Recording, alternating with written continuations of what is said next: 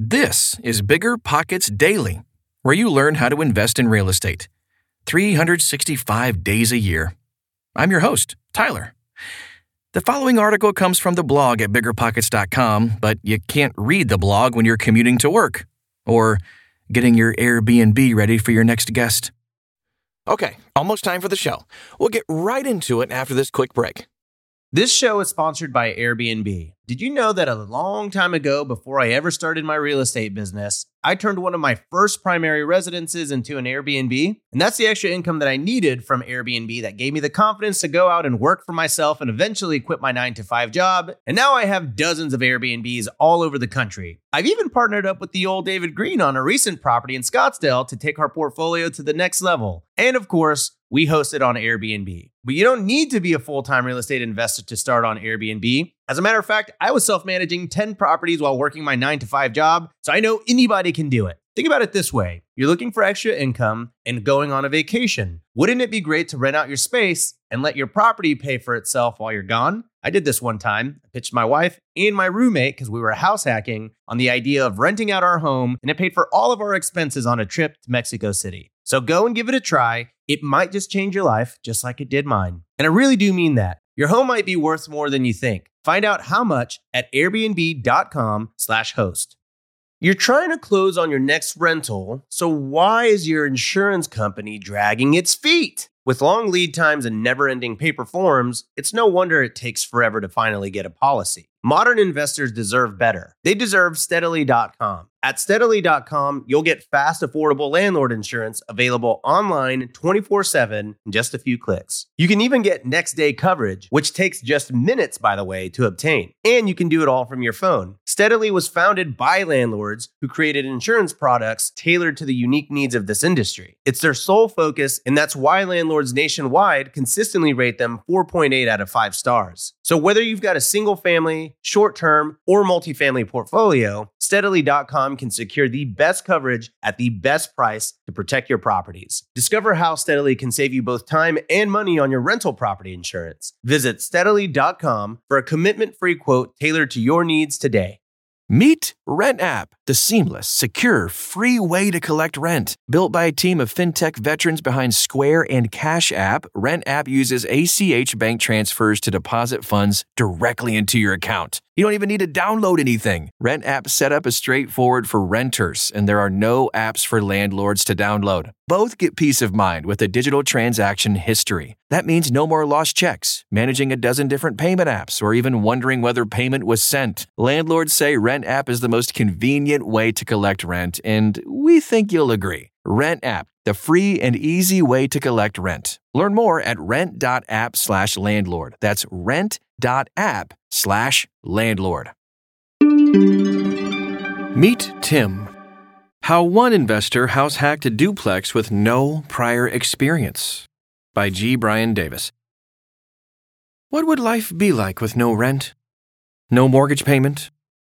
Pretty good, as it turns out. Nowadays, 11 million Americans spend half their income on rent. And that doesn't include the millions of homeowners similarly overstretched. But for anyone looking to find a different path, house hacking comes with plenty of perks. For this story, I tracked down a bona fide house hacker and pried until he agreed to spill the proverbial beans on exactly how he did it. And it's pretty cool. Meet Tim. At the time of the interview, Tim Puffer was a 27 year old insurance underwriter living in East Lansing, Michigan. He woke up one day sick and tired of paying for housing. So he did something about it. Tim had no prior real estate investing experience and no experience renovating homes either. But the more he researched house hacking, the more confident he became that he could do it. He started looking for small multi unit properties in middle class neighborhoods around town. Eventually, he settled on Forest View. The neighborhood. Forest View is a quiet neighborhood near Michigan State University. It's a neighborhood of classic suburban cul de sacs with minimal traffic. Kids play outside during the day. When Tim was looking, the area consisted of 90 to $150,000 single family homes, well maintained condos, and a clean middle income apartment community with about 100 units. Tim went on to explain. We are about a two minute drive from the Michigan State University campus and the campus golf courses. We actually had a few MSU professors look at the unit to rent and MSU basketball's new head trainer. Yeah, they didn't rent from us, but I knew I had a solid location because of that. The property. Tim bought a bi level duplex, with each unit boasting three bedrooms, one and a half bathrooms, about 1,400 square feet of living space, and a one car garage. The lower level on both sides has a walkout to a small wooden patio, which overlooks about a half acre total and is almost completely enclosed by trees from the neighbors. So, how did Tim find this gem of a property? For anyone who thinks direct mail is dead, hold your horses. Tim sent a good old fashioned handwritten letter to the owner. Turns out the owner was ready to sell and called him back. The numbers acquisition and updates. Tim bought his duplex for 119,500 bucks, financed through an FHA loan with their skinny 3.5% down payment.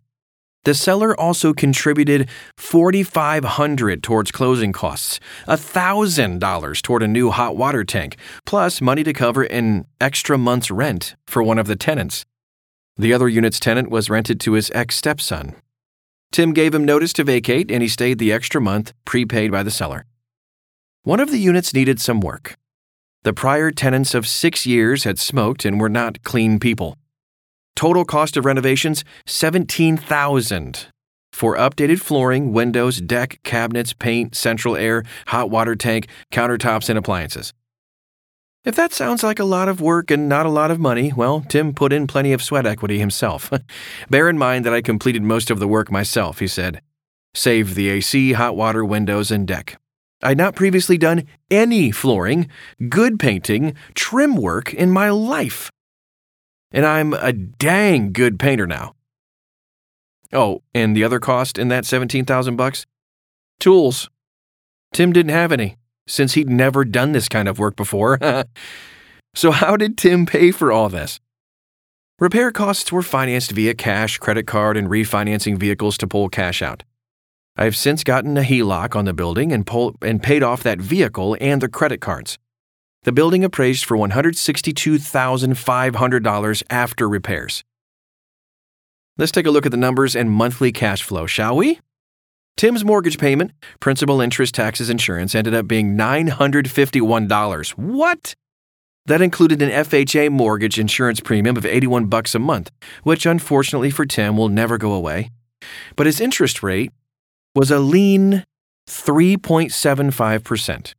You can't get that nowadays, we know, but that's not too shabby. And the rent? Here's what Tim said The resident pays $1,140. Pet rent is part of it. I provide lawn care and trash recycling. They pay all their own utilities. That left Tim an extra $189 per month to cover maintenance repairs and the odd vacancy, all before he had to pay a dime toward his own housing. Has anything gone wrong? Or is this just a fairy tale? The cabinets and countertops didn't go as planned. We purchased the countertops before the cabinets, and the cabinets ended up being slightly smaller. We had to purchase a new countertop and eat the cost. Fair enough, after all, Tim was not a contractor and had almost no experience in home repair. The story turns grimmer when it comes to permits and inspectors. I didn't pull a permit for the deck when we built it. During my city rental inspection, they said I need to pull one. It's taken me about a month to find a contractor willing to put the permit in his name, do the site plan, drawings, and take on anything needed to appease the rental inspectors. So I'm hoping to finally have this wrapped up in the next few weeks. City permit offices are an absolute nightmare at the best of times.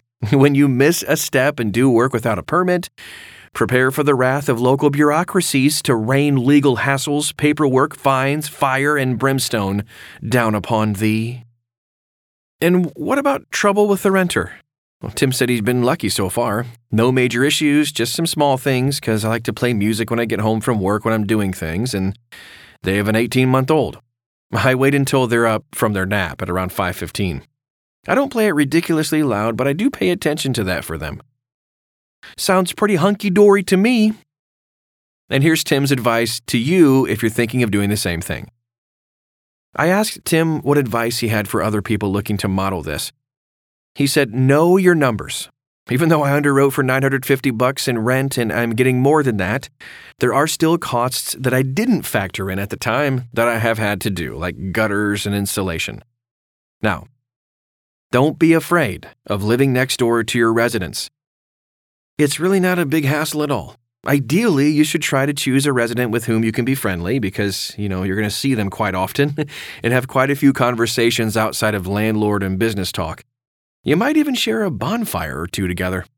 That being said, if you have to enforce your lease's rules, do so.